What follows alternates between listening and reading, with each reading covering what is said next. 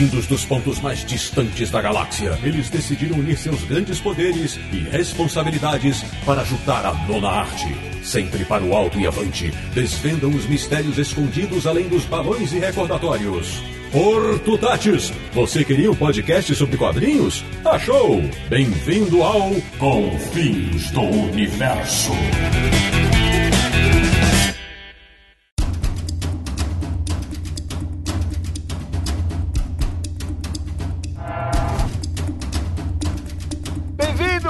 Bem-vinda! Está começando mais uma edição de Confins Universo, o seu podcast favorito de quadrinhos, que é o podcast do Universo HQ, o site que tem o jornalismo no sobrenome, www.universohq.com. E o programa de hoje vai apurar, entrevistar, descrever, redigir, desenhar e principalmente informar o melhor do jornalismo em quadrinhos. Eu sou o Sidney Guzman, falo de São Paulo e como bom editor, adoro quando uma pauta interessante vira uma grande reportagem. De Petrópolis, no Rio de Janeiro, ele que preserva muito bem todas as suas fontes e age sempre pautado pela ética, Samir Daliato. Não confundir jornalismo em quadrinhos com jornalismo sobre quadrinhos. Muito bem, Samir. De Luxemburgo, na Europa, o nosso correspondente internacional, sempre atento para reportar tudo o que acontece no mundo da nona arte, Sérgio Codespotti. O repórter do Petit Ventienne. Essa entendedores entenderão. E de João Pessoa na Paraíba, nosso convidado especial, de volta ao Confins Universo. Ele que sabe como poucos a importância da apuração e da pesquisa para um bom trabalho jornalístico. Aldaci Júnior.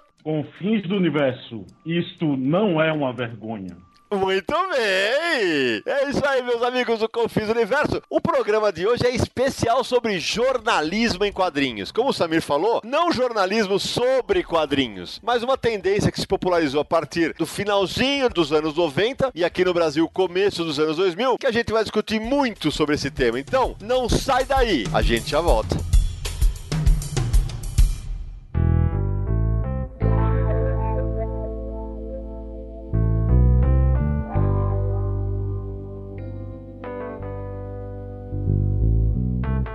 Volta com o Universo. Pessoal, é o seguinte: em 1996 surge no cenário norte-americano um quadrinista chamado Joe Sacco. Nascido em Malta, ele lançou uma obra chamada Palestina, uma nação ocupada, que em 2000 chegaria ao Brasil pela Conrad, originalmente foi lançada pela Fantagraphics, e ele cunha um termo, até porque ele é jornalista e quadrinista, ele cunha o termo jornalismo em quadrinho. A partir de então, muito se falou sobre jornalismo em quadrinhos. Se você der uma gugada aí, jornalismo em quadrinhos, certamente vai achar muita matéria, inclusive no Brasil, de veículos, tanto impressos quanto de internet, que usaram a ferramenta de contar em forma de quadrinhos alguma coisa que seria uma reportagem em texto. Em quase todas elas há a informação de que Joe Sacco foi o cara que inventou o jornalismo em quadrinhos. É pênalti! Porque não é bem assim, certo, senhor Sérgio Codespot? Olha, na verdade eu acho que é mais um caso similar com o Will Eisner e o termo graphic novel, né? Existia Uhum. já uma série de HQs jornalísticas, de vários tipos de jornalismo, inclusive, que o mérito de Osako nesse sentido é que ele realmente fez uma obra que tinha essa característica e ele cunhou um- uma palavra que pegou, né? Um termo que pegou internacionalmente. Agora, é preciso lembrar que, assim, no começo da imprensa, ali, século XVIII, século XIX, quer dizer, começo da imprensa não, mas quando existia um número enorme de publicações, era tudo ilustrado, era tudo desenhado, é antes da fotografia. Isso. A relação entre o desenho e a reportagem, o desenho e a ilustração da notícia, é uma coisa muito antiga.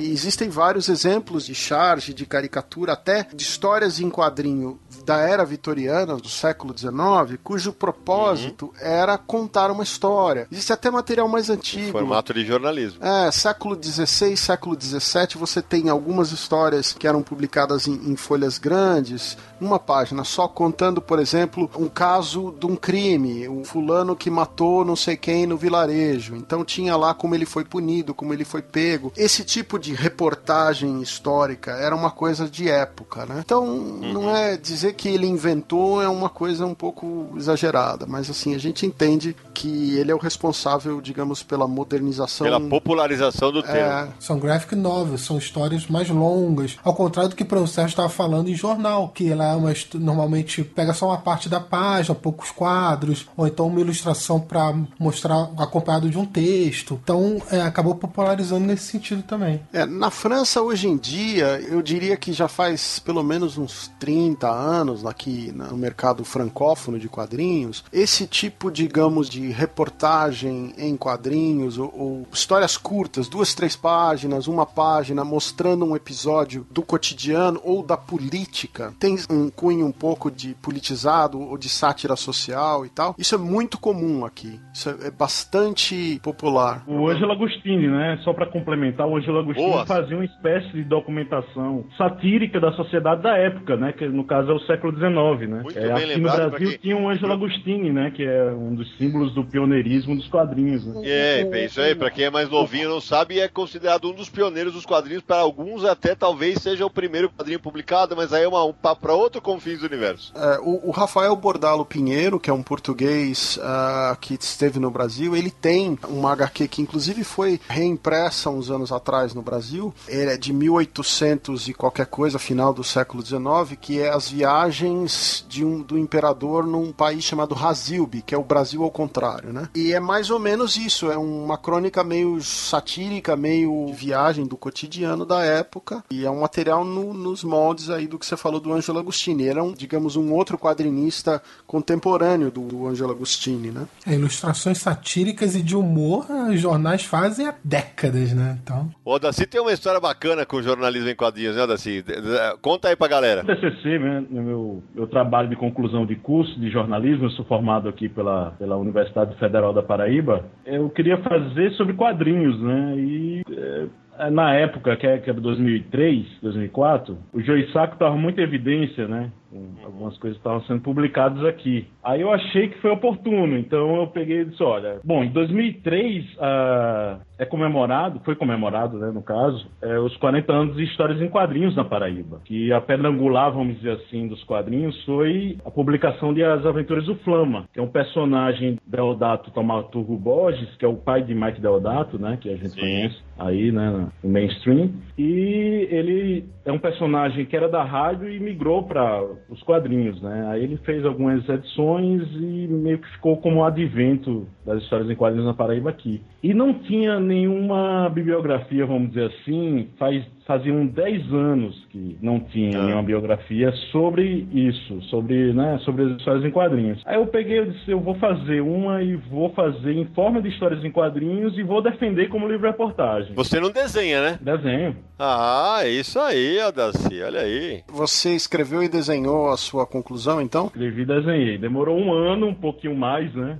É, aí eu peguei e fiz o seguinte: é, o meu orientador foi o Henrique Magalhães, né? Sim, que é, pra quem não sabe, é o dono da editora Marca de Fantasia, que foi recentemente premiado no Festival de Amadora com o próprio Henrique, com um trabalho sobre o personagem dele, a Maria. Isso, justamente. E assim, posteriormente o Henrique publicou, em 2005 ele publicou meu, meu, minha obra, né, que se chama Riscos no Tempo. As histórias das histórias em quadrinhos, é, 40 anos, né, é, na Paraíba. E, assim, e eu quis fazer, me livrar da, da camisa de força do jornalismo e fiz ensaios é, em recortes, né? Eu peguei algumas, as principais pessoas que se destacavam, os principais eventos que se destacou na, na Paraíba, nesses 40 anos, e eu fiz vários recortes colocando minhas impressões nele. Ou seja, criticando. Uhum. Aí deu alguns rebuliços, né? Emi Ribeiro não, não gostou que eu falei. Ah, eu não acredito nisso, não. Uma crítica do Audaci não dá rebuliço. Ah.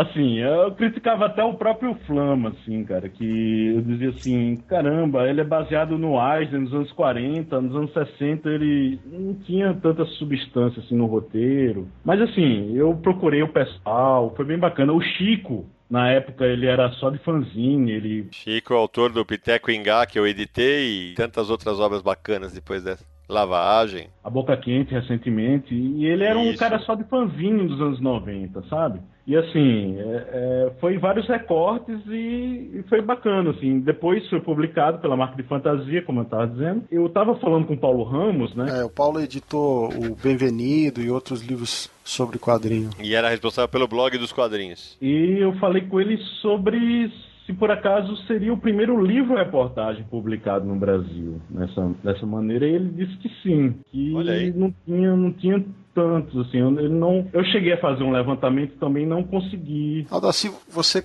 iria categorizar o teu trabalho talvez como uma espécie de jornalismo cultural?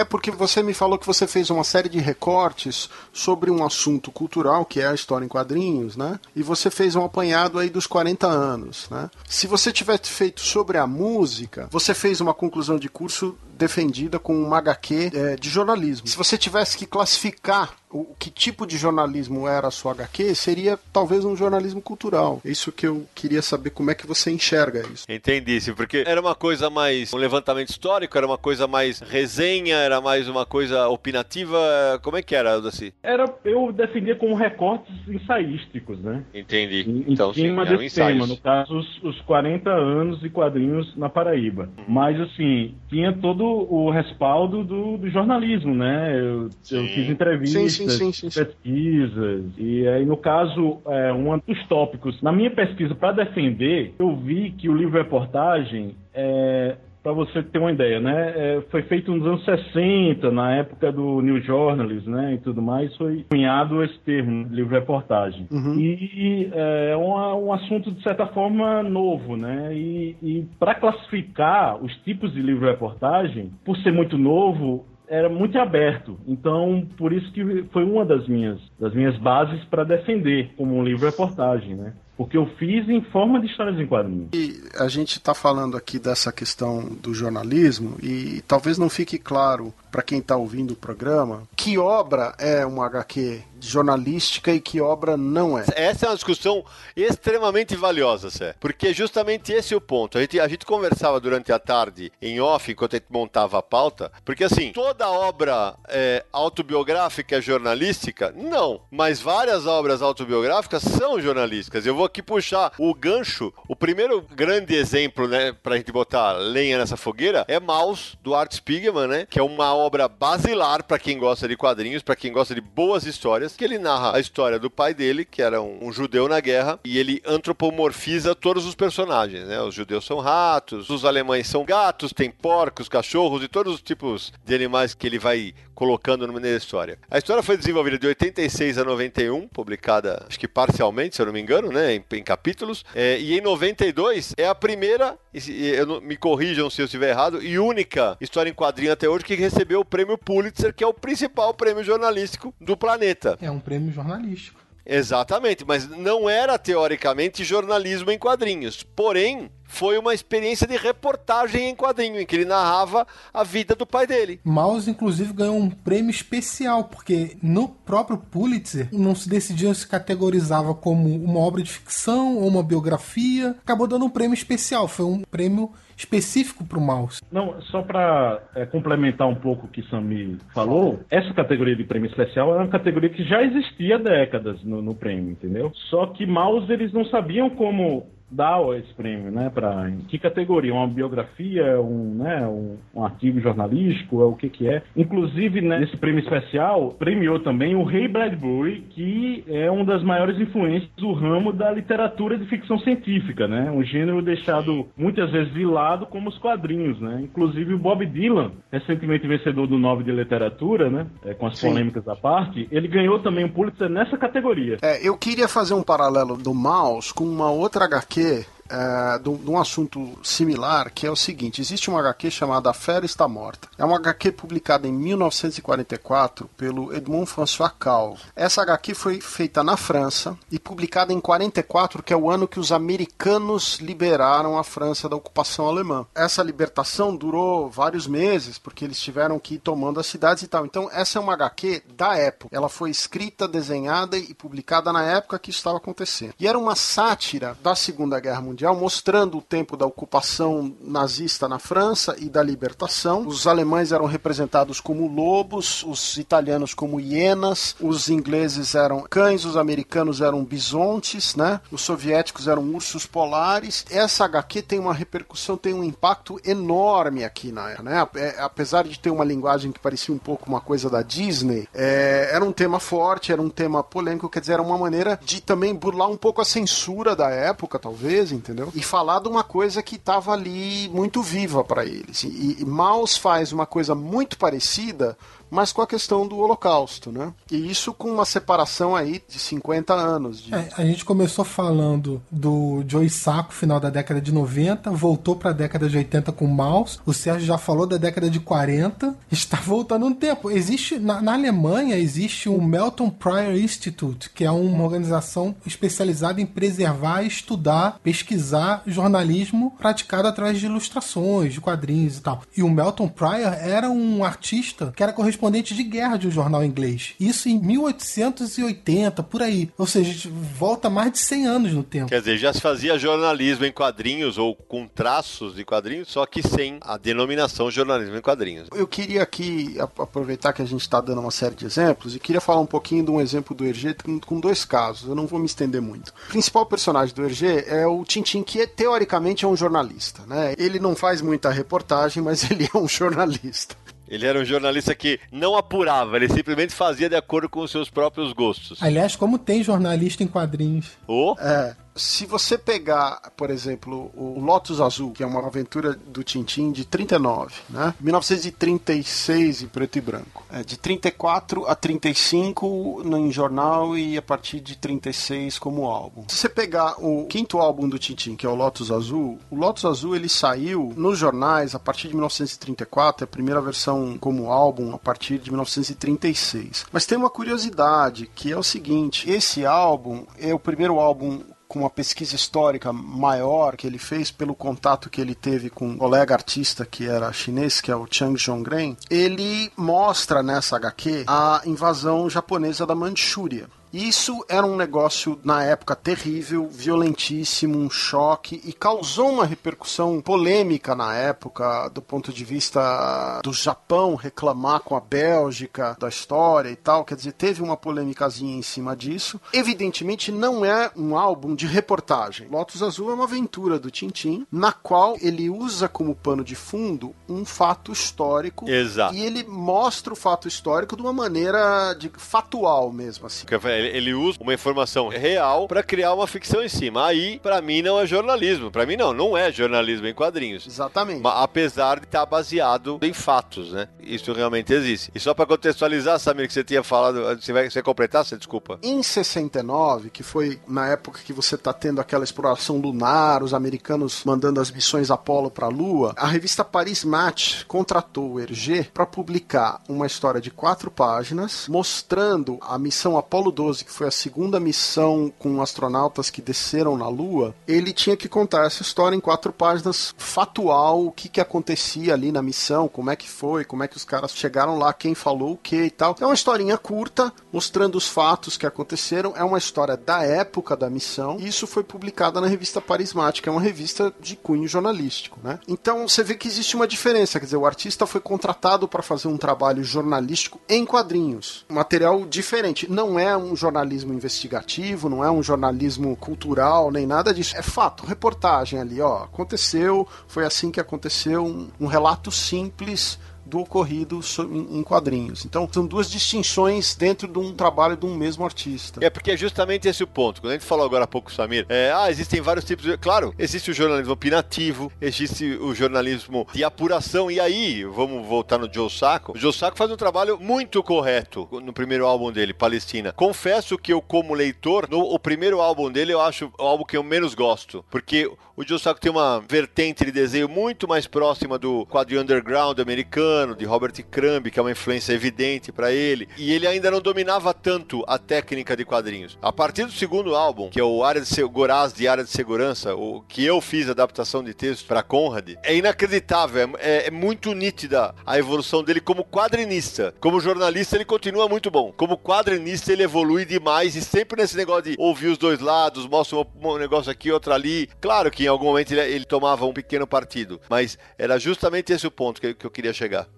É, eu ia justamente dizer isso, que ele puxa um pouco, às vezes, um lado mais forte da questão, ele não fica neutro em determinados momentos, né? Isso que eu queria frisar. É uma reportagem, mas ele às vezes dá um, um pouco a opinião dele ali. Só um adendo, é, o, o Joe Sacco, eu acho que ele deve muito, muito mesmo ao underground, né? Sim. Onde, onde nasceu a contracultura dos anos 60, né? O, o crumb mesmo, essas coisas. E se você for ver o Derrotista, aquela coletânea de, de não só de algumas coisas que ele estava começando a esboçar sobre o jornalismo em quadrinho, mas também algumas coisas mais pessoais dele, você vê que tem essa vertente do underground, né? Que também saiu pela Conrad, não foi? Isso, isso. Derrotista, Derrotista. saiu pela Conrad em 2006. No caso, você vê o próprio traço dele, né? Quando ele coloca lá com os beiços do Mick Jagger.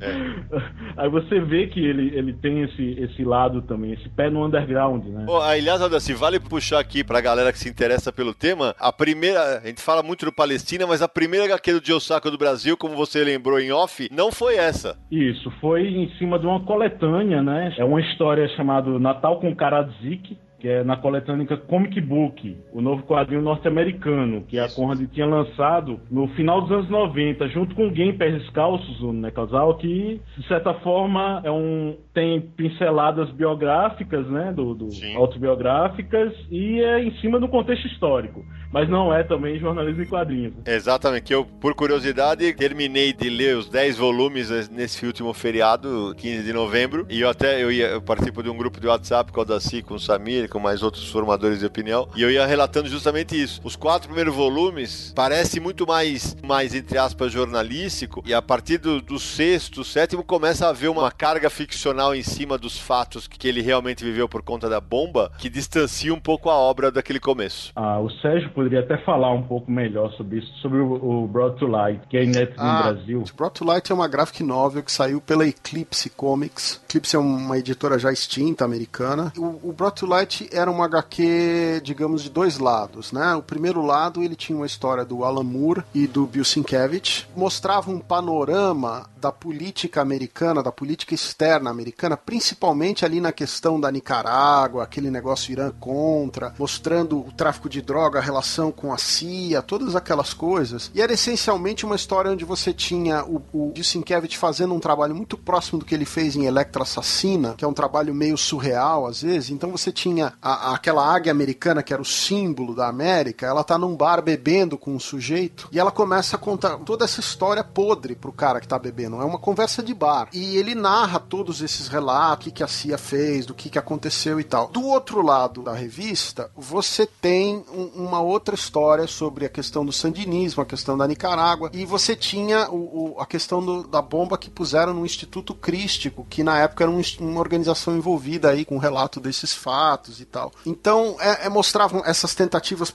de assassinato político e tal. Então, é uma obra bastante interessante. Uma parte dela é jornalística, né? É, só para complementar, Sérgio, o roteiro é da Joyce Bradner. Do, da segunda história. É, é esposa do Harvey Pica, que olha aí a, a junção hum, com a. É isso aí. E a autobiografia, né? Porque é o que ele faz. É... Harvey Pica, para quem não conhece, é um grande autor do underground americano. É um anti-herói americano, né? Que isso. América Esplendor dos anos 70, né? Isso. E é ilustrada pelo Tom Yates, que é o do Monstro do Pântano, né? Isso, a gente isso. conhece muito bem aqui pelo Monstro do Pântano. Esse material é um material que também, na época, só queria fazer essa pontinha. A Eclipse fez outra coisa na época que era muito interessante, que ele fez o trading card jornalístico, digamos assim. Ela lançou uma, duas ou três coleções de trading cards, que são aqueles cartões colecionáveis, né? Em caixinhas. Elas não eram de esporte, elas não eram de coisas variadas, elas eram de assuntos uh, políticos jornalísticos. Então tinha uma que era sobre o assassinato do Kennedy, cada carta era uma personalidade, um evento da morte do Kennedy. Uma outra era sobre o escândalo Irã contra e tinha uma terceira que eram sobre todos os ditadores. Ah, é o Friendly é. Dictators. Isso. É eu, é, eu lembro disso, pô. E esse material, duas dessas caixas são ilustradas pelo Bill Sienkiewicz. Então, houve uma época onde essa questão meio político-jornalista em, em quadrinho e trading cards era um negócio que estava deslanchando também no final da década de 80. Só para contextualizar, o Broad to Light ele foi lançado em 1988 e ele se autodenominava, a gente está falando aí, né, de jornalismo em quadrinhos, e ele era denominado como docudrama gráfico. Para quem não Meu conhece docudrama, docudrama, é, aqui mesmo a gente tem um exemplo do Para Toda a Minha Vida, que passa na TV aberta, que você pega, sei lá, Legião Urbana, Renato Russo, Cazuza, aí pega a vida dele e coloca a ficção para dramatizar. É um documentário dramatizado, né? Misturar a expressão visual do desenho com a atualidade da reportagem voltando aí à questão do jornalismo, é, em 2011 tive a oportunidade de ir num evento de quadrinho na Suíça, em Lausanne, que chamava BDFIL. Uma das peculiaridades desse evento é que ele tinha várias exposições ah, de temas diferentes. Então tinha uma exposição dedicada à cor nos quadrinhos, tinha uma exposição sobre o Jacques Lustal e tinha uma exposição específica de jornalismo em quadrinho. Tá? Nessa exposição, eles levantavam vários nomes, ah, além do nome do Joe Sacco, da equipe que fez o Fotógrafo, que é outra HQ jornalística que foi lançada aí no Brasil. Depois a gente fala mais do Fotógrafo e dá o nome dos autores aí, mas eu queria lembrar, eles falam do Riad Satuf, que é o autor de O Árabe do Futuro, que saiu no Brasil. Sim. Ótima HQ. Tá saindo aqui pela Intrínseca. Quando o Satuf começou a fazer quadrinhos, ele fazia um tipo de quadrinho jornalístico mostrando a realidade é, dos subúrbios franceses, do, da, da, periferia ali de Paris e tal. Como é que vivia o jovem da época, aquela realidade dele lá. Depois tem muitas HQs politizadas que fazem sátira dos presidentes franceses, né? Então tem um cara chamado Riss, que é um outro cara famoso aqui, que lançou um, um álbum interessante sobre o Nicolas Sarkozy, que foi um dos presidentes franceses recentes aí. Tem um suíço chamado Patrick Chapat. Esse Patrick Chapat, ele é um cara muito importante nesse lance de jornalismo em quadrinho. Nasceu no Paquistão, mas ele é suíço-libanês e ele tem uma série de publicações de livros, sites e tal. Ele é um cara bastante ligado a esse movimento, né? Eles falam da Caterine Meurice, falavam do Mathieu Sapin. Esses nomes são pouco conhecidos conhecidos no Brasil, mas eles são muito populares no mercado francês porque eles saem em revistas semanais, eles saem Isso. em jornais, eles saem nos veículos de sátira política, o próprio Charlie Hebdo. Então ele, existe uma tradição, um alcance grande, né? Esse material para esses lados aqui. E eu não conhecia, assim, na época, não, não tinha uma ideia que o movimento era um movimento tão grande, né? Pra gente ter uma ideia, assim, hoje existe, por exemplo, algumas revistas especializadas no assunto, elas são revistas de jornalismo em quadrinhos. Então, na França existe La Revue des Inés, que é uma revista de jornalismo em quadrinho. É como se você estivesse comprando uma Veja. Que mercado é esse, Aldaci? Ela não é uma revista mensal, ela é uma revista, inclusive, bem volumosa. Ela é uma revista, se não me engano, de 200 páginas. Eu acho que ela é trimestral. E ela tem um número... Na Itália também tem uma, não tem? Tem a Mama. Isso. Essa revista francesa é uma revista muito interessante porque ela tem vários tipos de histórias jornalísticas, tem alguns ensaios, tem reportagens, tem sátira política, ela tem uma série de coisas. E é legal, né, Cé? Porque assim, nesse tipo de revista é exercitado todo tipo de jornalismo. Tem o jornalismo de apuração, tem a crítica política, tem o editorial em quadrinhos, tem a, um ensaio, tem a, uma resenha. E, e isso é muito até, bacana. Até porque a equipe de colaboradores que trabalha, que participa da revista, é um, uma coisa assim de 50, 60 nomes. Eles não estão todos presentes em todas as edições. Existe um leque muito grande de gente participando. E isso resulta realmente num trabalho bastante diversificado, bastante interessante, né? A Itália também tem o festival, que é o Comikazen, Festival Internazionale del Fumetto di Realtà, uhum. que é um, um festival anual de quadrinho não ficção.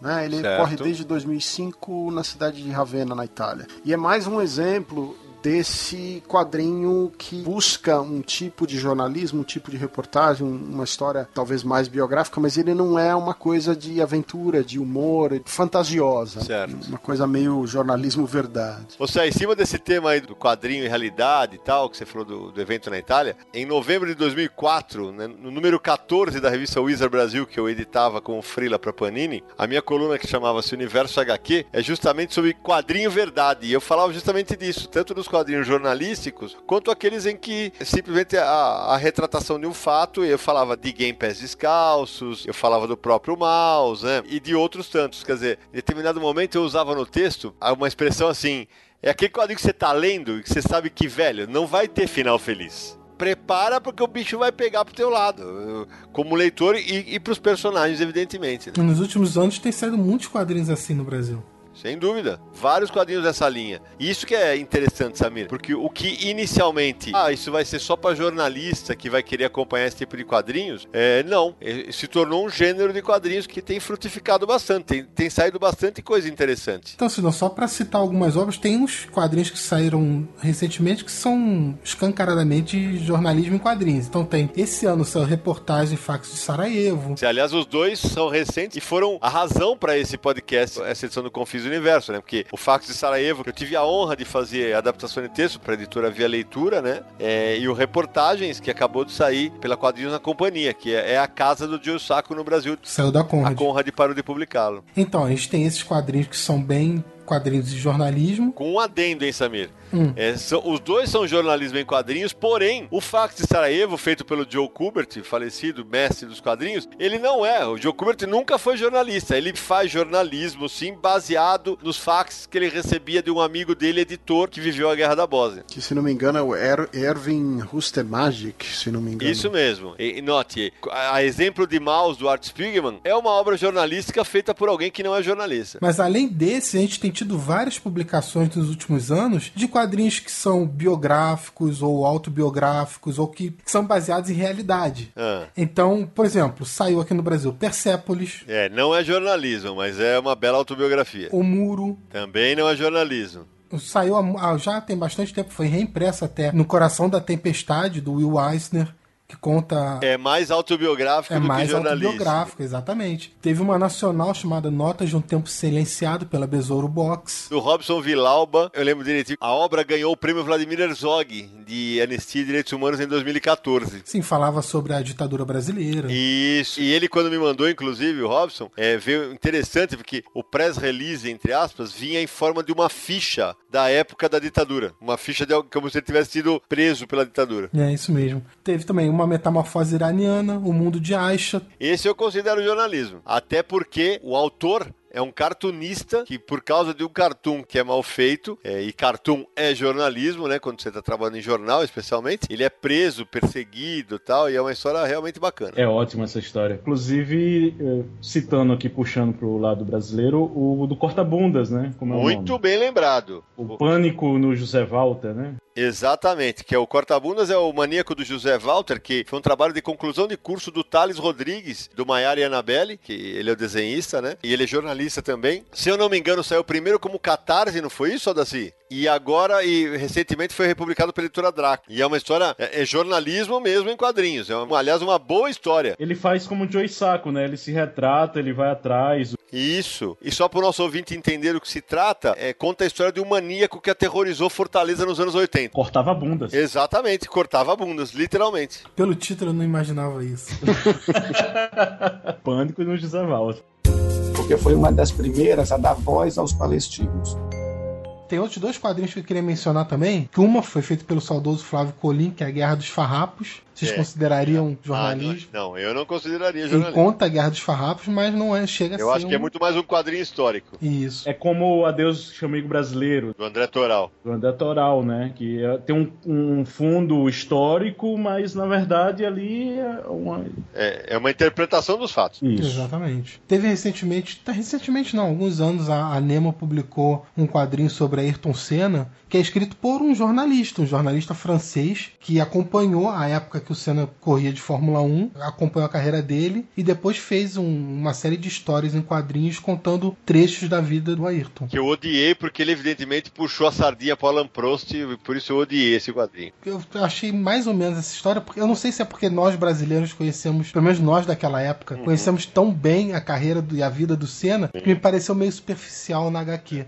Ô Samir, uma HQ que eu considero, eu considero jornalística é O Mundo de Aisha, a Revolução Silenciosa das Mulheres do Iêmen, que saiu pela Nemo em março de 2015. Foi resenhada no Universo HQ por um tal de Adaci Júnior, é um rapaz aí, né? E é uma, uma HQ feita pelo Hugo Bertotti, roteiro e arte, a partir de entrevistas e fotografias de Agnes Montanari. Ah, cara, eu adoro esse tipo de HQ porque ela mostra pro leitor ocidental uma realidade que você não espera. Eu acho um bom exemplo de quadrinho jornalístico. É, remete remete um pouco ao fotógrafo, né? Que é uma, uma baita de um. De uma... Puta HQ. Fotógrafo também nós temos a resenha dos três volumes, eu vou linkar no post do Universo HQ. São vários autores, né? Sim. É, a base é, é, justamente o protagonista, vamos dizer assim, é o, são as memórias do fotógrafo, né? Do Didier Lefebvre. Que em 1986 ele acompanhou uma caravana dos Médicos Sem Fronteiras, né? Pelo Afeganistão. Agora, o bacana é o seguinte: ele faz registros fotográficos e ele diz contar essa história não só pelos registros fotográficos. E você sabe que entre um clique e outro tem uma história para se contar.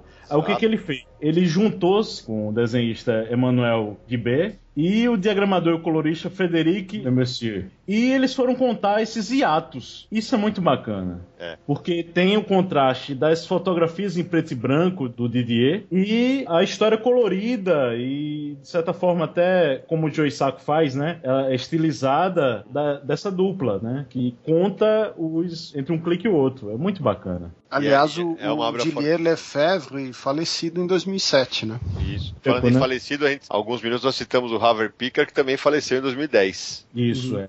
Infelizmente. Vou fazer uma pergunta aqui que é mais é. para a gente, mais uma vez, aí deixar claro para os ouvintes é, certas diferenças entre quadrinho jornalístico. Né? Sim. A gente falou aí de alguns exemplos de HQ de guerra. E Sim. às vezes é difícil para o leitor entender quando uma HQ de guerra poderia ser jornalística e quando não poderia ser. Então, Vou até citar um exemplo. Era a Guerra das Trincheiras, maravilhosa HQ que saiu pela Nemo, que é do Jacques Tardy, e são histórias que ele criou da guerra, ficcionais. Né? Certo. Mesma coisa com aquela revista Denam, que saía Sim, com as histórias é. do Vietnã. São histórias com muita pesquisa, é um, é um, trabalho histórico, mas não é um trabalho jornalístico. Para o trabalho ser jornalístico, não poderia ter elementos muito ficcionais para contar a história. É isso. Teria que ser acompanhar mais os fatos ou as personalidades da época. É, para a gente estabelecer uma diferença, Cé, é, imagina o seguinte, beleza, ah, eu tenho o episódio da queda da bomba em Hiroshima e Nagasaki. Esse é um fato que aconteceu, só que aí eu crio uma família fictícia para contar uma história que eu vou criando as situações. Óbvio. Aí, evidentemente, você não tá fazendo jornalismo. Agora, quando o Art Spiegelman pega o mouse, ele faz todos os relatos que aconteceu ali baseados em depoimentos do pai dele. Ah, mas o pai dele era uma fonte porque os outros morreram. Ok, mas é uma fonte. Agora, vamos fazer um quadrinho histórico da família Naliato, da família Guzman, da família Codespot. Se nós tivermos elementos de pesquisa fundamentar o nosso roteiro, para fundamentar o nosso desenho, aí nós estamos fazendo um, quadrinho histórico com base jornalística. Fax de Sarajevo. Fora das trincheiras, a gente tem o, o Guy Delisle, né? Que é, ele mesmo, ele em algumas entrevistas, ele chegou a afirmar que ele não considera isso uma reportagem gráfica o que ele faz. Né? Ele é um diretor de animação que documenta suas viagens em forma de quadrinho, né? Agora eu discordo um pouco. O próprio autor aí eu vou discordar, porque é o seguinte: existe aquele lance do caderno de viagem, que algumas HQs que são feitas como caderno de viagens têm cunho jornalístico, têm cunho jornalismo cultural, jornalismo turístico. O que o Delisle faz, na minha opinião, tem justamente esse cunho de fazer o retrato de caderno de viagem turístico-cultural, ao mesmo tempo que tem um elemento biográfico, né? E outra coisa, ele desbravou lugares onde jornalistas não são bem-vindos.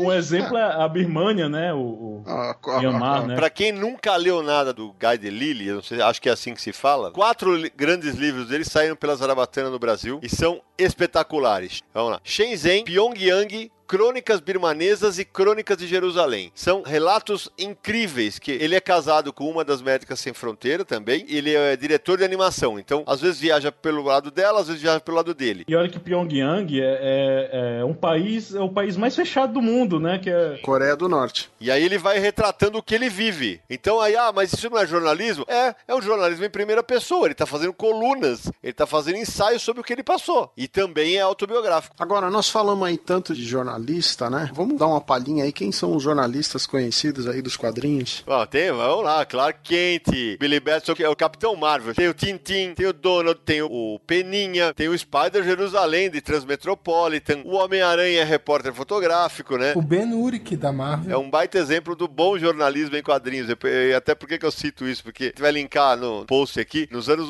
em 91, eu estava na faculdade de jornalismo ainda, 90, 91. E na disciplina de ética jornalística, eu fiz um trabalho de faculdade para um professor que era quadrinista, Flávio Calazans. O trabalho era sobre o Código de Ética Brasileiro da Profissão. E aí, para não ficar um negócio careta, eu peguei e analisei os jornalistas brasileiros segundo o Código de Ética daqui. Aí eu acabei com o Super-Homem, porque o Super-Homem na versão dos anos 80, ele consegue o emprego de repórter especial, sendo que ele nunca trabalhou na área, porque ele chega com uma entrevista com ele mesmo. O Homem-Aranha tira foto de si mesmo. É, o Billy Batson largava o programa de rádio e gritar o Shazam. O Tintin fazia a matéria do, do jeito que ele queria. O Donald e o, e o Peninha faziam as matérias pra ferrar o Patacons. Clark Kent e a Lois Lane foram até âncoras de telejornal. Isso, exato. E aí nessa matéria, eu, a matéria chamou-se Esses Heróicos Jornalistas Sem Ética. Eu transformei isso numa matéria e vendi pra revista Imprensa, que era uma revista que só publicava pica grossa de jornalismo e tal, e era moleque e tal. Os caras compraram a matéria e ela tá no meu blog, eu vou linkar aí pra quem quiser ler, dá, dá pra ler a matéria numa boa. Ficou, foi uma, uma recordação bem, bem bacana. Ah, tem ainda o JJ Jameson, Perry White. É engraçado que tem uma coisa nos quadrinhos de super-heróis que os heróis gostam de ter relacionamento com mulheres jornalistas, né? Então Clark Kent tem a Lois Lane, já teve a Vic Vale do Batman. Batman. O Flash, o, o Wally West tem a Linda. Sim, exato, bem lembrado. Outro exemplo aí que, que trabalha numa redação de, de revista e jornal é o Gaston Lagaffe, do Franquin, que é humor, né? Gaston Lagaffe. Ele não era jornalista, mas É, não, não, ele era tipo o office boy ali do.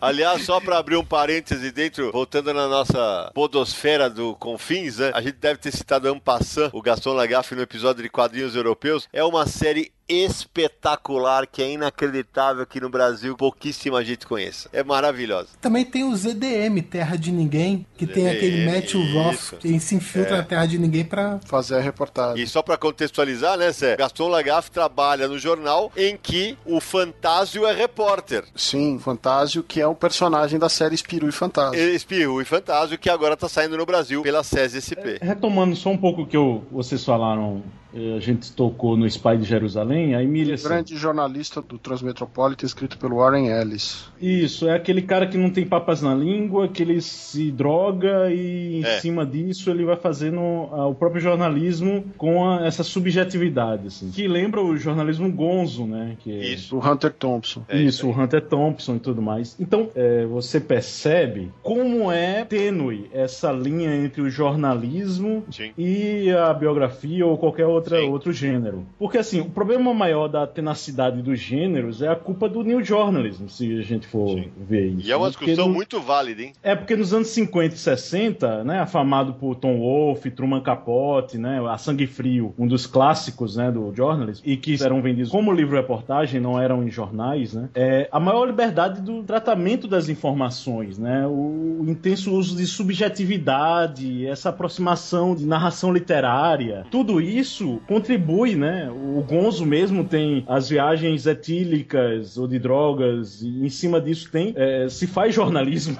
Mas, Então você vê como é tênue essas características, né? exatamente, você tem toda a razão. É, eu acho que assim, é um gênero interessante dentro dos quadrinhos, que tem uma importância, eu acho que grande, mas aqui tem um, um fator que a gente talvez tenha comentado em off, e a gente ainda acho que não comentou muito a fundo dentro do programa, que é o seguinte, para você fazer jornalismo, na maior parte das vezes, você vai entrevistar alguém com o seu celular ou com o seu gravador, você vai filmar alguém, fazer uma reportagem, você vai escrever um texto, né? É, quando você está fazendo quadrinho reportagem, alguém vai ter que desenhar isso. Isso. Essa questão de você ter que escrever, fazer a pesquisa, fazer a entrevista, verificar os fatos, transformar isso numa narrativa de quadrinhos, desenhar esse material, eventualmente publicar, seja na internet, seja numa revista independente, num jornal, um trabalho de um pouco mais de fôlego, maior que duas, três páginas aí, é, é, toma um tempo grande para você. Não, e aí Cé, vem outro desafio, porque não é todo jornalista que tem a facilidade que teve o Joe Sacco ou o Aldaci, que escreve e desenha o seu próprio quadrinho. Porque aí beleza. Muito pelo contrário.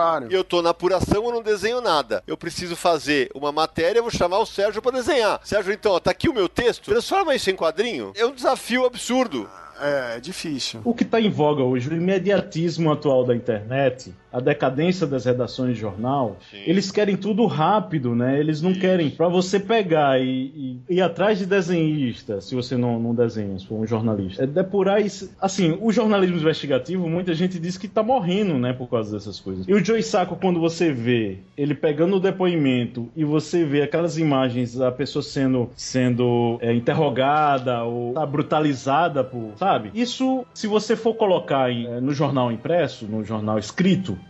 É. né, na inter- seja na internet, seja impresso, isso não vai ter tanta, tanto impacto quanto os desenhos ou as fotos, se for É a gente for ver o fotojornalismo, né? Tem isso também. Eu lembro, Daci, quando eu tava fazendo a adaptação do Goraz de Área de Segurança pela Conrad, né? Teve um momento que eu, o livro é um catatal, né? Grosso e tal. Aí eu lembro que tem um momento que um médico tem que fazer uma amputação, uma faca à base de conhaque, se eu não me engano. Eu, eu tava na adaptação e falei assim, puta cara, nada vai dar certo pra esses caras. Não adianta, não é aquele negócio de, ah, não, daqui a pouco ele melhora, não. Não, nada vai dar certo. É aquele negócio, a vida do cara, é, ele tá na guerra da Bósnia, cara. Ferrou tudo, só tende a piorar. E aquele negócio, é o que você falou, isso no jornalismo em texto, você talvez consiga transcrever com muito mais espaço, mas a briga pelo o jornal tá cada vez, tem menos espaço, né? Na internet os textos são cada vez mais curtos e ao mesmo tempo em imagem, em televisão, uma imagem como essa jamais seria mostrada numa televisão. Queria aproveitar o que você está falando para dizer que o dicionário Oxford declarou que a palavra do ano vai ser incluída é a pós-verdade. É uma consequência da eleição do Trump e a Brexit inglesa. Então a gente vive um tempo onde a questão do fato, a veracidade da informação é uma coisa tão complicada hoje em dia que a pós-verdade é uma palavra agora que vai Isso. entrar no dicionário na língua inglesa. Pior que é verdade. Do antijornalismo, né? A propaganda, o Mas acho que uma coisa legal, Sérgio, justamente nessa tendência que acabou virando o jornalismo em quadrinhos, é que hoje, como eu falei no começo do programa, se você der busca pela internet, você vai achar vários exemplos de jornalismo em quadrinhos. Aqui no Brasil, portais como G1, como o UOL já fizeram, a Folha, Tarde da Bahia, o site Catraca Livre, tem uma área de jornalismo em quadrinhos. Inclusive o Alexandre de Maio, um abraço pro Alexandre, fez várias dessas matérias. Nessa área, se você der busca, depois eu coloco o link para quem quiser ver, tem matéria sobre incêndio nas favelas de São Paulo, sobre a questão carcerária, sobre as mortes da periferia de São Paulo, liderança indígena que fala sobre as mortes na tribo Guarani Kaiowá. Então tem de tudo que é gênero. É uma coisa que acho que vale. É um gênero que se criou a partir dos anos 2000. Uma coisa recente que está sendo bastante explorado pela imprensa. Tem que ter uma foto do fulano de tal para que o quadrinista possa desenhar com semelhança. Outro exemplo aqui no Brasil, Paulo Ramos, no blog dos quadrinhos, ele roteirizou a trajetória do coletivo, o Quarto Mundo. Não sei se vocês Ah. se lembram. Não me lembrava disso. Os autores de Yeshua, o Laudo Ferreira Júnior e o Omar Vinoli, eles desenhavam e tinha foto também. Igual o fotógrafo, ele intercalava quadrinhos com fotos Isso, da- isso. do coletivo, sabe? E a, a mídia digital, a internet, é uma área que se favorece desse tipo de jornalismo, ao contrário da versão impressa. Impressa estão até acabando com áreas de tiras e tudo mais, mas na internet você consegue fazer isso aí, você não ocupa espaço de jornal nem nada, então você coloca, às vezes, coloca o efeito de é, a página em flash ou com uma animação para você passar os quadros, então facilita também. Você sabe que a gente falava, e aqui o Sérgio acompanha na Europa, eu acompanhei poucos eh, americanos e tal, mas eu me lembro de um cara que ele tem um site, o nome dele é Archer, e ele tem um site chamado Art Comics, A-R-C-H Comics com X no final. E ele se descobre, ele falou, pô, eu achei meu caminho no dia que eu li o Palestina. Ele leu o Palestina do Joe e falou, porra,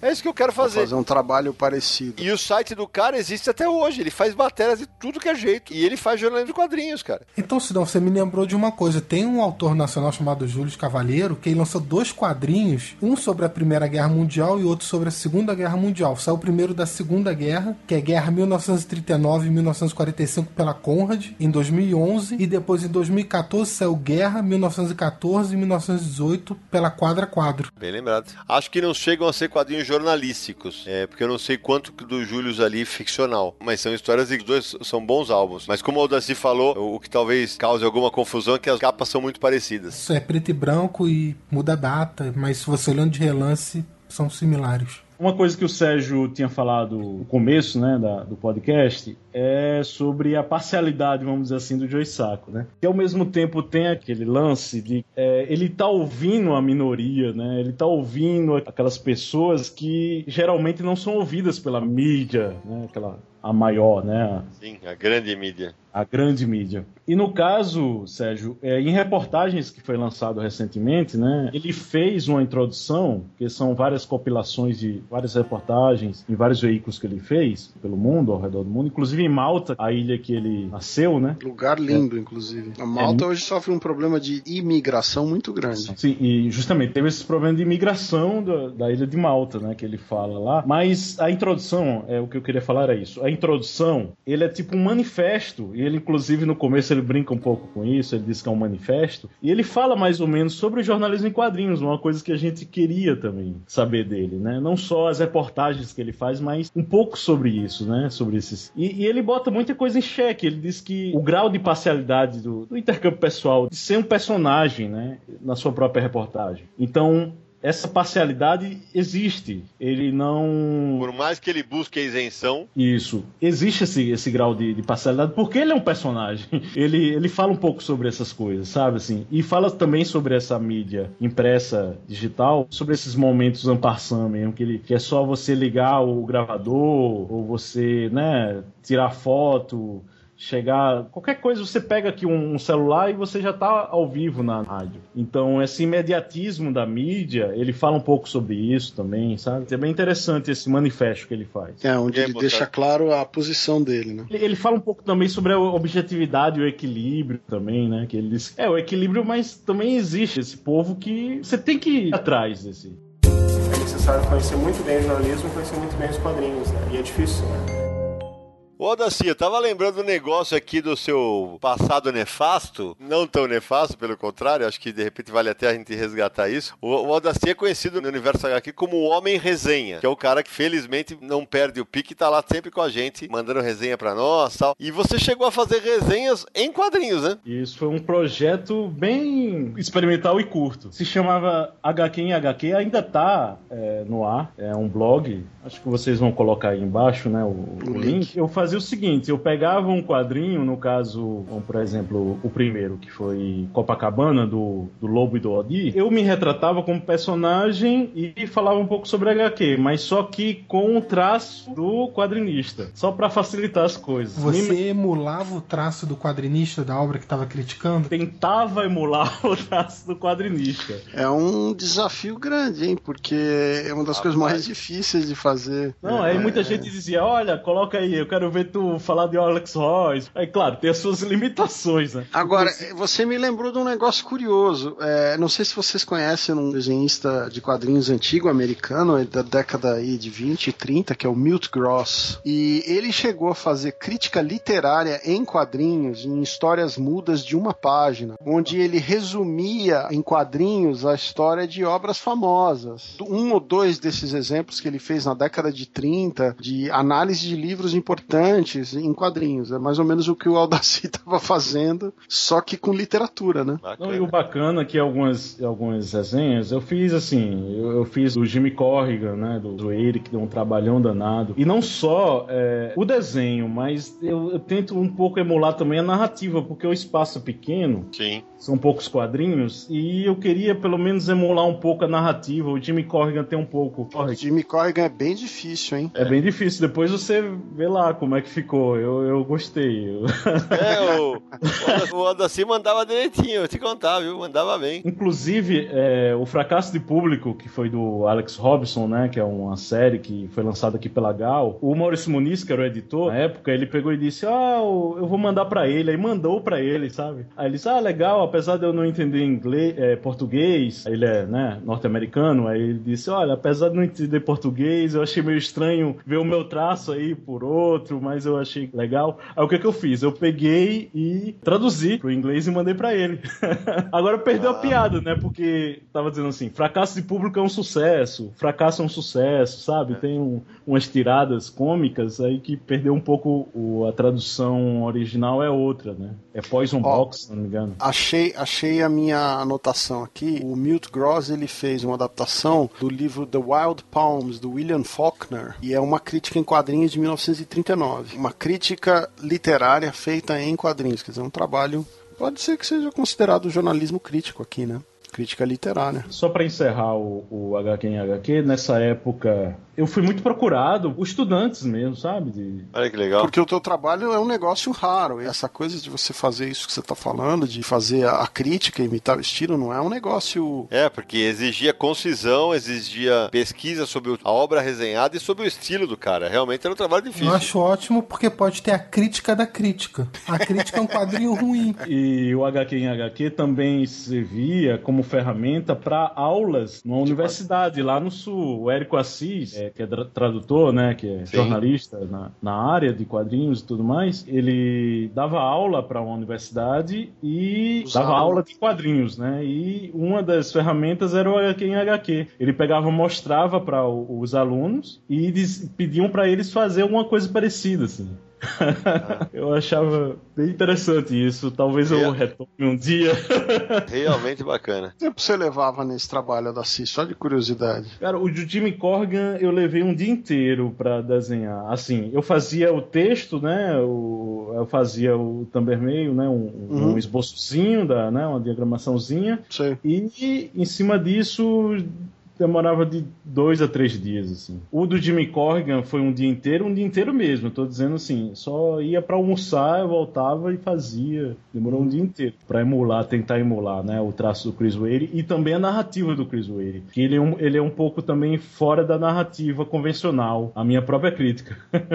é, ele faz quase um infográfico em quadrinhos. Também. Eu tentei fazer isso, mas assim, não sei se teve sucesso. É, o trabalho dele é difícil. Só para complementar, para você ver ver como é largo, né? Como esse panorama, esse, esse horizonte é muito largo, né? Eu acho assim, o quadrinho como mídia, como possibilidade artística, ele permite que você faça tanta coisa em tantos gêneros. Jornalismo, literatura, quer dizer, é interessante o que você tem para fazer. E mesmo dentro do jornalismo, as possibilidades são inúmeras, né? Bom, o papo tá bom, mas como toda boa matéria, toda boa reportagem, seja em texto ou em quadrinhos, ela tem que ter um fim. Então, não sai daí, porque no próximo bloco a gente volta com as dicas de leitura da galera do Confis Universo, que é a parte que os nossos ouvintes mais gostam. Até já!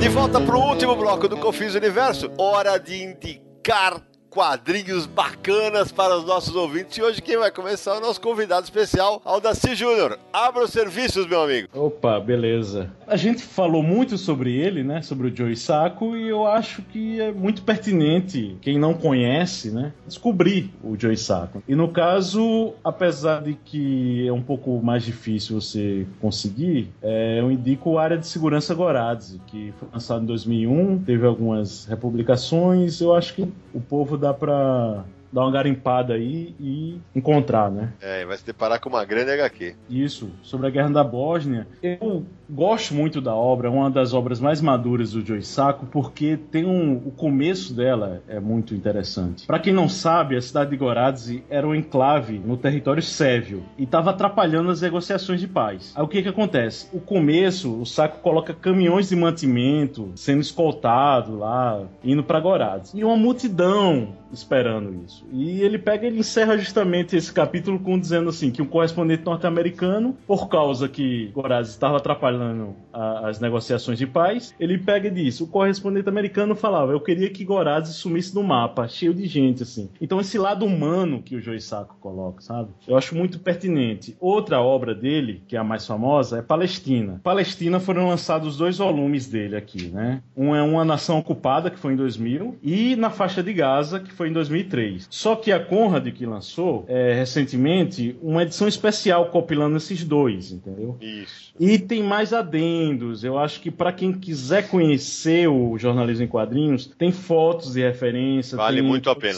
de Joy Sacco. É muito amplo para você conhecer um pouco sobre isso. Assim. É, Palestina é a edição especial da Conrad. Tua vez, Samir Aliato. Bom, as minhas indicações vão ser de dois quadrinhos que, apesar de a gente estar falando de jornalismo em quadrinho não são de jornalistas. Então, a minha primeira indicação, até para comemorar a data que está completando 30 anos, é Maus, a história do sobrevivente de Art Spiegelman, o único quadrinho até hoje a ganhar o prêmio Pulitzer, que é o principal prêmio de jornalismo. E a gente já falou bastante dela sobre o programa, então queria deixar só registrado, porque além de ser uma excelente HQ, tá completando aí três décadas. É uma HQ obrigatória. É, essa tem que estar tá na coleção de todo mundo que gosta de quadrinho, tem que estar. Tá. Até quem não gosta. Não pode morrer sem ler. E a minha segunda indicação já é bem mais recente. Saiu no Brasil só esse ano, nos Estados Unidos já tinha saído há mais tempo, mas só chegou no Brasil esse ano, pela Via Leitura, que é Fax de Sarajevo, do Joey Kubert, que infelizmente já faleceu, que a gente também já falou no programa, ele fez a, a, o quadrinho a partir de fax que ele recebeu recebia de um amigo que morava lá na Bósnia, o Erwin Rustem Magic, deve ser isso, assim que se fala. E aí ele recebia o fax que ele mandava dizendo como que estava a situação da vida dele, da, da família, os filhos, a esposa, os bombardeios, e ele foi juntando os faxes e transformou no quadrinho. Então a minha indicação, a segunda indicação é Fax de Sarajevo. É, eu fiz a adaptação dessa HQ, é uma HQ poderosa, realmente gosto bastante da HQ também. Sérgio Codespot. Olha, eu vou indicar os três volumes do Fotógrafo, que saiu no Brasil pela Conrad, né? É, originalmente em 2006, 2008 e 2010. É uma história sobre é, do Didier Lefebvre, que ele é um fotojornalista e conta a história dele acompanhando os Médicos Sem Fronteiras durante o auge da guerra guerra dos russos no Afeganistão, volta de 86, 87. E isso alterna a, a parte de quadrinho com algumas fotografias e tal. É, o trabalho não é só do Lefebvre, a gente já falou, é do Emmanuel Guibert e do Frédéric Lemercier. Então é um material muito bacana e, e vale conhecer. E eu queria sugerir para quem tiver assim paciência, saco, souber ler inglês, conseguir procurar aí o Brought to Light, que é um, uma graphic novel da Eclipse de, se não me engano, 88. São duas histórias histórias, a menos jornalística, porém mais divertida, é a do Alan Moore com o Bill Sienkiewicz. A gente já comentou sobre esse material no programa, não vou me estender, mas é um material bem legal de conhecer. Maravilha. Então eu fecho o pacote. Hoje eu tô generoso, então vamos lá. A primeira é Uma Metamorfose Iraniana, do Mananei Estani, que saiu pela Nemo em 2015. Ah, é jornalismo em quadrinhos? Parte sim e parte não, porque vai ter horas que ele vai ver uma barata, que tem tudo a ver com HQ, mas é um grande relato de uma, que um jornalista viveu em forma de de quadrinhos. Segundo, o Mundo de Aisha, que a gente já falou durante o programa, né? Do Hugo Bertotti, roteiro e arte, a partir das entrevistas e fotos de Agnes Montanari. É, são três histórias de mulheres no Iêmen. Pra vocês terem ideia, é um negócio brutal. E uma das histórias que a mulher, imagina você tá na tua casa de manhã, você acorda, botou a cara na janela. Só, ela fez isso. Só que ela tava sem o, o rosto tampado, o vizinho viu, avisou o marido. O marido chega, ele nem pergunta, ele já chega dando porrada. É um negócio horroroso, só que é o tipo da realidade que a gente sabe que existe. E o Hugo Bertotti e a Agnes foram felizes felizes em transmitir isso de uma forma jornalística, né? Eu reforço o que a gente falou no programa. Conheço o trabalho do Gui Delili, ou Delisle, a gente não sabe como é que é, que é a pronúncia correta. É, os quatro que saíram pela Zarabatana valem demais a pena. Shenzhen, Pyongyang, Crônicas Birmanesas e Crônicas de Jerusalém. Vale demais a pena. Então, e pra fechar, uma boa HQ nacional de jornalismo em quadrinhos, que é o Corta-Bundas, o Maníaco do José Walter, do Thales Rodrigues, que originalmente se chamava Pânico no José Walter, quando foi lançado independente, né? E quando saiu pela Draco, teve essa pequena mudança no título, mas de qualquer maneira vale demais a pena conferir. E estão aí as dicas da galera do Confins do Universo. Sidão, só queria lembrar uma coisa. Eu falei de Fax de Sarajevo, a gente falou muito de Joe Sacco, mas uma obra dele que a gente não comentou é uma história de Sarajevo. Ele também fez um, um HQ sobre Sarajevo, lançada pela Conrad em 2005 só para lembrar. Misturar a expressão visual do desenho com a atualidade da reportagem. De volta com o Confis do Universo, Samir. Quem quiser entrar em contato com o podcast favorito de quadrinhos da podosfera brasileira, faz como? Não faltam opções para entrar em contato com a gente, vamos relembrar todos. Para ouvir todos os episódios do Confis do Universo, é só acessar podcast.universohq.com universohq.com. Lá vai aparecer a lista de todos os episódios. Você também pode assinar o feed do site Universo HQ para ficar acompanhando e recebendo notificações de atualizações. No iTunes é só buscar por Confins do Universo. Lá também pode assinar o feed e deixar sua avaliação e comentário para a gente também. Se quiser mandar um e-mail, o endereço é podcast@universohq.com. E é claro, Confins do Universo é um podcast do site Universo HQ, www.universohq.com. E nas redes sociais é só buscar por Universo HQ no Facebook, no Twitter, no Instagram, no Google+. Procura a gente lá que você vai achar, pode nos seguir que a gente fica postando um monte de coisa legal para você acompanhar. É isso aí. E só lembrando, Sidão, Confis do Universo é um podcast quinzenal e se você quiser anunciar seu produto ou serviço no nosso programa, é só mandar um e-mail para comercial@universohq.com. Anuncie no Confins do Universo. Bom, Samir, então agora é hora de falar com os nossos ouvintes, né, Samir? Vamos para as leituras das mensagens, né? Ah, então vamos começar. Hoje é dia de e-mails, hoje é dia de WhatsApps, né? Hoje é dia de um monte de coisa. E quem começa hoje sou eu. Atenção, Samir. Olha só, audiência qualificada do Confins do Universo. WhatsApp recebido de João Paulo Leão Branco Martins, vulgo JP Martins, que participou conosco do episódio Traduz para mim. Ele comenta o episódio do Marcelo Campos, que foi dois episódios depois do dele. É um comentário bastante interessante de um assunto que a gente sempre quis saber também. né? Exatamente. Vamos lá. Nomes americanos foram uma decisão do Elcio de Carvalho com a benção do David Campiti. É, para quem não sabe, para contextualizar, é um agente que levou muitos brasileiros lá para fora. Nós antecipamos que poderíamos ter problemas, mas o maior receio mesmo era do Elcio. Ele fazia mais questão do que os gringos. E o receio maior não era com a aceitação dos leitores. O material inicial, como o da Malibu, mais do que uma fonte de renda, era um portfólio para ser visto por outros editores. Então, não queríamos que o nome latino pudesse influenciar negativamente a apreciação do material por novos editores. Não queríamos preconceito. Ou seja, primeiro o cara deveria gostar das artes e depois ficava sabendo que eram brasileiras. Mas aí ele já teria sido fisgado. Então o JP esclareceu até para o Marcelo Campos, que sempre teve a dúvida por que o nome dele virou Mark Campos e tantos outros foram rebatizados, que é algo que confesso eu nunca entendi, porque os filipinos não tinham, os salvadorenhos não tinham, os espanhóis não tinham, os argentinos não tinham, mas os brasileiros tinham seus nomes adaptados para o inglês. Tá aí. É uma coisa que também já passou. Hoje em dia também já não tem mais, Isso. mais nada disso, porque até os desenhistas brasileiros já alcançaram um, nível de reconhecimento lá fora que não precisa mais fazer isso. Exatamente isso, Samir. Vamos pro próximo? Vamos para começar com duas mensagens de WhatsApp. Vamos nessa. Fala pessoal do Universo HQ. Aqui quem fala é Daniel Meirelles, tenho 31 anos e falo de Brasília. É, referente ao último programa que vocês fizeram, né, sobre o filme do Doutor Estranho, eu achei bem interessante a análise que vocês fizeram acerca das motivações do Mordo, né, das motivações que levaram o Mordo a se tornar o vilão. Eu fiz uma leitura um pouco diferente. Eu entendi o que vocês falaram sobre a questão do, do preço, de que ele ficou preocupado com a questão do preço que a magia vai cobrar, né? É, do Doutor Estranho quanto do Anciã, em função das coisas que eles fizeram para tentar salvar o mundo. Mas eu acho que a motivação dele em se tornar um vilão é bem mais simples. É, durante todo o treinamento dele com o Anciã, ele foi, o Mordor foi ensinado de que a magia era algo sagrado, era algo puro.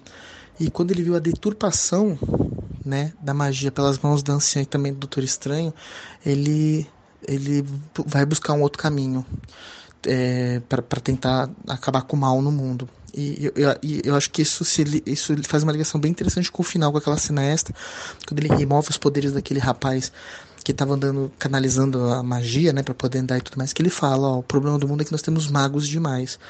A ideia dele é, vai ser eliminar todos os magos do planeta Terra para que a magia se torne algo puro e limpo, entre aspas, novamente.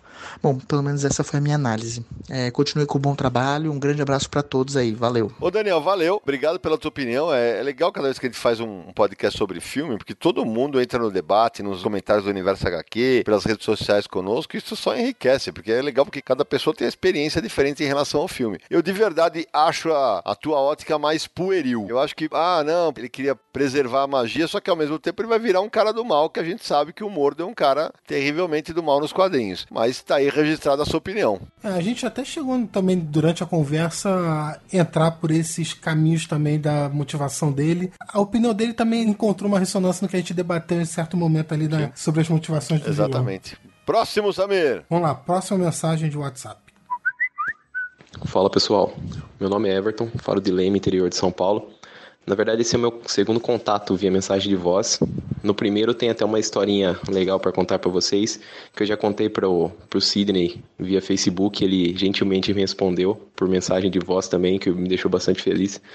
É, um tempo atrás eu mandei uma mensagem de voz e meio que acabei esquecendo, ou imaginei que o que eu falei não seria tão interessante a ponto de vocês levarem ao ar. Só que depois de um tempo, passando por uns problemas pessoais, um dia eu saí para dar uma caminhada, uma corrida, ouvindo o podcast no, no fone de ouvido. Quando, para minha surpresa, eu ouvi a minha voz e vocês respondendo as minhas, as minhas questões e tal. Isso me deixou, deu uma levantada no meu espírito, deu uma, trouxe uma felicidade, porque meio que estreitou aquele laço que você tem com, com pessoas que você admira que acabam parecendo meio que inalcançáveis. Mas o fato de vocês me responderem e levarem aquilo ao ar foi legal que meio que tornou uma, quase que uma conversa entre amigos à distância e deu uma, uma levantada no meu espírito. Gostaria de agradecer vocês por isso. E a minha pergunta vai em relação ao Kevin Smith. Gostaria de saber o que vocês acham do Kevin, o papel do Kevin Smith nos quadrinhos. O que vocês acham dele como roteirista de quadrinhos, que já escreveu Batman, é, o Demolidor, trabalhou com a Dynamite. Ele criou aquele vilão do Batman, o Onomatopeia. Eu particularmente gosto bastante, tanto dele como roteirista de quadrinho, como cineasta. Eu acho os filmes dele bastante divertido, ele sempre coloca uma coisa ou outra sobre quadrinho. O próprio filme Procura CM fala de dois quadrinistas que estão ali no meio, daí tem o lance, toda a história de romance, drama e tal, mas tem aquele miolo, tem a conversão de quadrinho que aparece ali.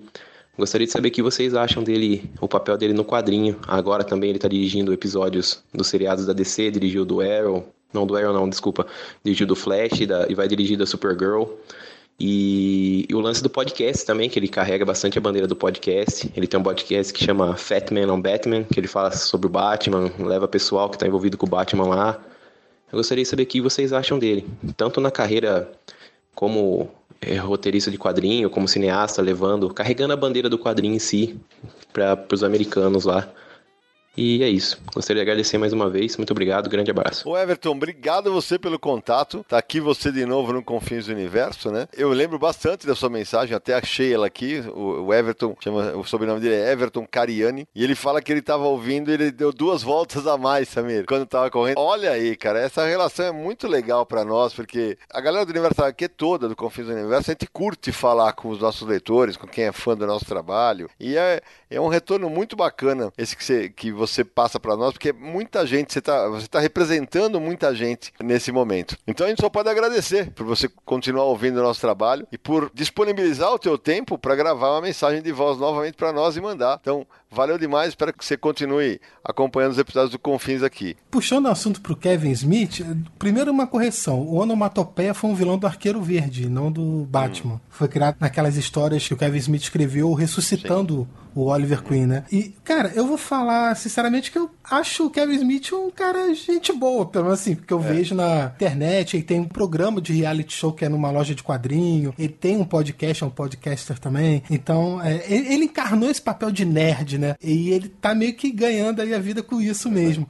E tem produzido menos quadrinho, feito menos filmes, tá, tá enveredando por um outro lado. Seria até legal se ele voltasse a fazer mais coisas. Mas parece ser um cara assim, simpático e tudo mais. É, eu confesso, amigo, que como roteirista de quadrinho, eu acho ele ok, eu acho ele bom. Não vou falar que eu acho ele espetacular, mas acho ele bom. Eu gosto do Arqueiro Verde dele. Aqui saiu em sete partes, não foi isso? Pela Panini? É, o espírito isso, da flecha. Isso. É, e o Demolidor dele eu acho ok, não acho espetacular. O, o Diabo da Guarda. É, mas é um daqueles autores que você, nem de perto, para mim pelo menos, passa entre os caras questionáveis. Para mim é um cara ok. Passou muito tempo trabalhando, tá fazendo menos filmes, é, atrasava muito o roteiro de quadrinhos, as séries dele demoravam para sair, aí ele foi abandonando, às vezes quando faz uma sim, coisa sim, ou outra. Sim, Bom, Samir, então agora deixa eu ler um e-mail que chegou aqui para mim, para nós. Vai Vamos lá. lá. O Rodrigo Stuzer, de Curitiba, fala assim: sonho de criança realizado. Não tive minhas cartas publicadas nas revistas da Marvel e da DC, mas uma mensagem minha foi lida no Confins do Universo do Doutor Estranho e mandou um monte de emojis, né? É, com aquele sorriso meio escancarado. Uma,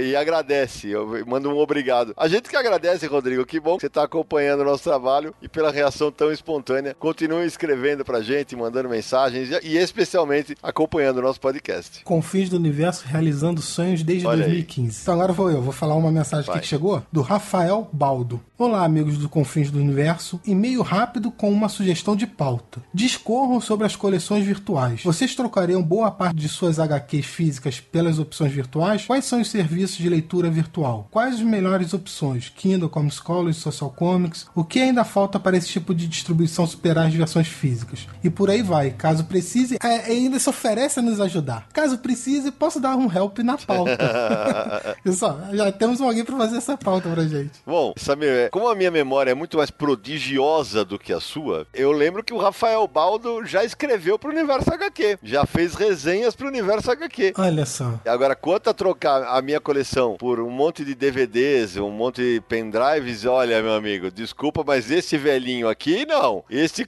este eu. colecionador aqui quer ver a lombada, quer sentir o cheiro da tinta no papel. Realmente, pra mim, não tem como, cara. É, agora, é verdade, o que você tá levantando é importante, porque na briga por espaço que a gente vive hoje nos lares, com esse momento tanto livro em capa dura, tanto quadrinho em capa dura, o espaço vai ser cada vez mais raro. Então, vai ser aquele negócio, o pessoal vai começar a fazer escolhas, né? É, eu acho que as pessoas têm que é, começar a ver, porque é muito recente, né? O, o- apesar da internet estar aí desde a década de 90 de forma maior, eh, na presença da vida de todo mundo, mas quadrinhos pra internet tem aí um pouco mais de 10 anos e nunca foi massificado. Agora que começou essa onda principalmente com a Comics College nos Estados Unidos, e agora tem o Social Comics no Brasil, então, mas é uma coisa mais recente. Então as pessoas não têm esse costume ainda de ver físico e digital como dois lados de uma mesma moeda. A costumam pensar que um vai trocar pelo outro, vai substituir. É, como a gente ouvia falar, né, Samir? Desde o começo, ah, não, a TV vai matar o cinema, não. Sei o que vai matar o rádio, não. Acho que tem espaço para todas as mídias. Quando a gente fala, por exemplo, do- eu vou usar um exemplo do Social Comics. Tem muita gente que lê um quadrinho no Social Comics, um independente ou um da Nemo tal, gosta e vai comprar o impresso. Isso tem acontecido. Pra adicionar na coleção. Exato. Por isso que a gente falou que a gente não troca a nossa coleção. Então eu acho sim que todas as iniciativas de leitura online são muito válidas e tenho certeza que devem ganhar mais e mais espaço nos próximos anos, porque isso ajuda também a disseminar a leitura de quadrinhos. Pô, hoje, eu não sei, então por uma assinatura de perto, acho que é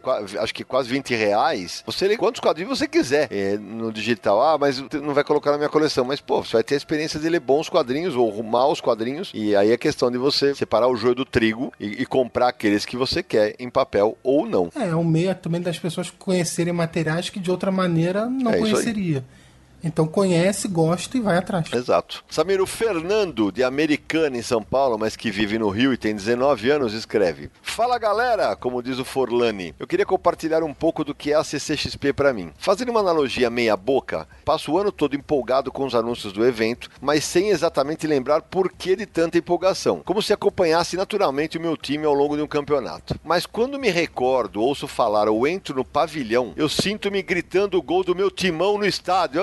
Mas tá difícil de gritar gol do Coringão esse ano, viu, Fernando? Com toda uma massa junto comigo. Confesso que quase chorei ouvindo Forlani relatar a reação do Tobias Daneluz diante do Frank Miller. Eu ainda sou um conhecedor iniciante nos quadrinhos, mas me identifiquei absurdamente com a cena, pois sempre que me imagino encontrando o mestre, suponho que teria a mesma reação que o Tobias. É isso aí, desculpa por me estender. Agradeço mais uma vez aos quatro integrantes do Universo HQ, faltou o Marcos Ramone, por serem tão gentis e solícitos, não só comigo quando os encontrei, mas com todos os fãs. Agradecimento também válido ao Ivan e ao Forlani, mesmo ainda não tendo conhecido os dois pessoalmente. Valeu, pessoal. Ó, Fernando, muito obrigado. Primeiro porque pelo contato, por acompanhar o nosso trabalho. Na boa, eu, eu, eu posso falar, isso eu falo em nome de toda a equipe do Universal aqui. Para nós todos é um enorme prazer conversar com os nossos ouvintes, com os nossos leitores do site. Porque a gente trabalha para vocês. Vocês são nossos clientes. A gente, ah, vocês parecem o pessoal fala muito, ah, vocês parecem que vocês estão num bar conversando quando vocês estão gravando Confins do Universo. É, e a gente quer trazer vocês pro papo. É passar um pouco do conhecimento que a gente tem desse fantástico mundo dos quadrinhos para todo mundo. E, e é muito legal ver, ouvintes como você que tem 19 anos e tem, a gente tem ouvinte de 60 anos, ouvinte de 30, de 40. Isso é muito legal. É o lance de espalhar o bom vício dos quadrinhos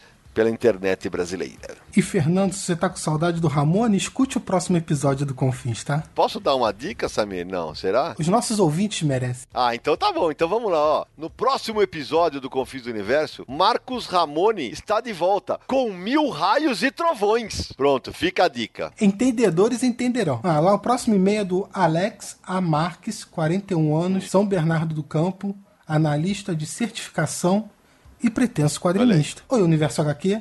Acompanho vocês desde o começo e só tenho que parabenizá-los pelo esforço em nos dar o melhor site sobre quadrinhos. Gostei do Universo HQ Entrevista e é muito bom ouvir os podcasts. Até os parcialmente improvisados três pegadinhas até agora, certo? São bons. Agora, uma sugestão que deve render um bom podcast: Nona Arte versus Sétima Arte mais TV. Podem falar sobre os melhores e piores adaptações para o cinema, televisão, animações, os problemas quando o cinema e a TV interferem nas HQs, etc. O resto é com vocês. Aproveitando, estarão na CCXP? Será que vinha um podcast de lá? Ô Alex, primeiro, obrigado pela sua mensagem, obrigado pela dica de pauta, uma dica interessante. Então, Alex, nós estivemos. Sim, foi uma festa espetacular com todos os fãs lá. Foi um barato encontrar. Putz, encontramos muita gente, muita gente super carinhosa com a gente durante o evento. Tiramos foto, autografamos exemplares do Universo HQ Entrevista. Foi um grande barato, como é, como é sempre encontrar os ouvintes do Confins do Universo. Bom, então agora a gente tem um último ah. e-mail do Henrique Oliveira, de São Paulo, gestor de mídias sociais e eventos. Legal. Olá, galera do Confins do Universo, e especialmente para o Sidney Guzman. Olha só como puxam seu saco, cara. Ei,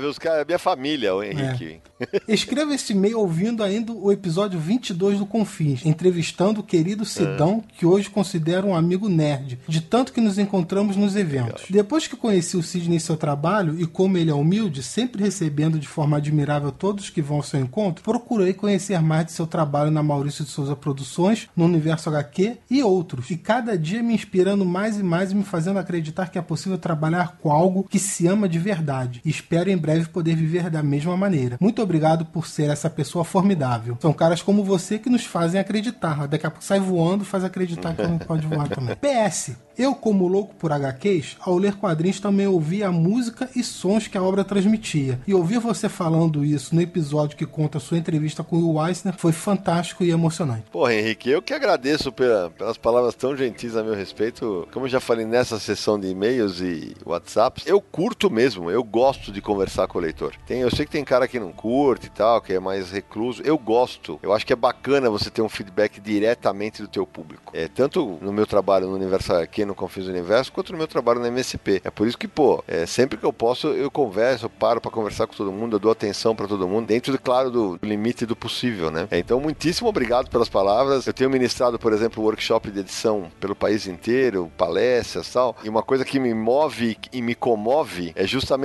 quando termina, muita gente fala exatamente o que você falou. Pô, teu trabalho, teu jeito é uma inspiração para mim. Poxa, cara, quando você inspira pessoas para fazer algo de bom, cara, acho que não tem recompensa maior pro trabalho tão árduo que eu realizo nesses tantos anos trabalhando com quadrinhos. Muitíssimo obrigado, de coração. Então é isso, Sidão. Chegamos ao final de mais uma sessão de leituras de e-mails e mensagens de WhatsApp. Boa, Samir. Aqui tem vírgula. Bom, moçada, papo agradabilíssimo. Espero que a galera que não conhece jornalismo em quadrinhos se interesse. A galera que já leu, espero que curta o papo que a gente bateu aqui, porque a gente falou de muita coisa boa. Espero que você anote tudo, corra atrás desses quadrinhos. Aldaci, suas despedidas.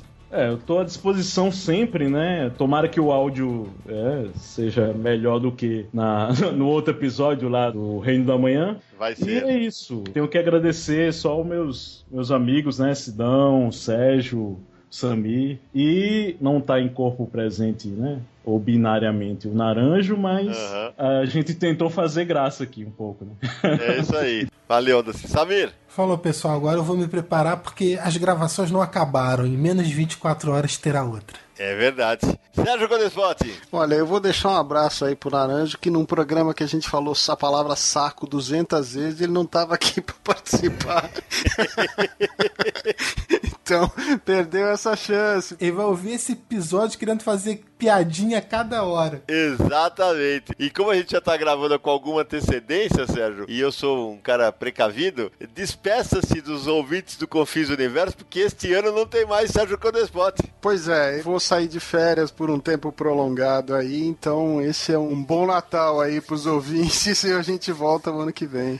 Então eu vou encerrar dizendo o seguinte: nesses tempos esquisitos em que o jornalismo tem sido tão maltratado, é sempre bom a gente encontrar pessoas preocupadas em fazer bom jornalismo, com isenção e ética, seja somente escrevendo ou escrevendo e desenhando numa HQ que prenda a atenção do leitor. E mais do que isso, que faça o leitor pensar. Então, parem as rotativas e a gente se encontra no próximo episódio de Confins do Universo.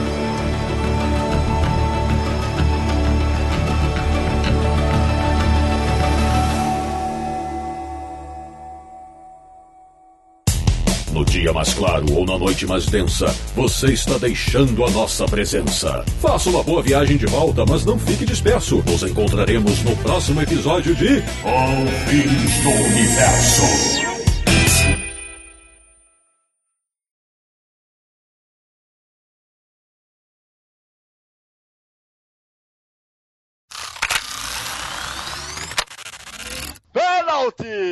Como diria Silvio Luiz. Né?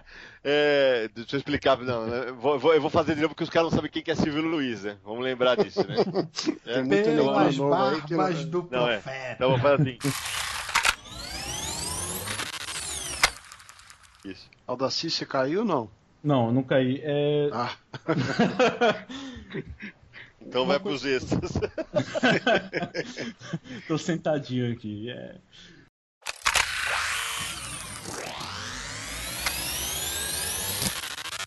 Quase que baixaram duas vezes o, o, o Marcelo Naranjo com o Sérgio aqui. É. É, quando ele falou que não tinha saco, é o pessoal que não tem saco. Ele, não, Joe Joe Saco. saco. E Bota outro- isso aí nos extras. Pode botar isso aí nos extras. Pode colocar outro- isso aí nos extras. Este podcast foi editado por Radiofobia, podcast e multimídia.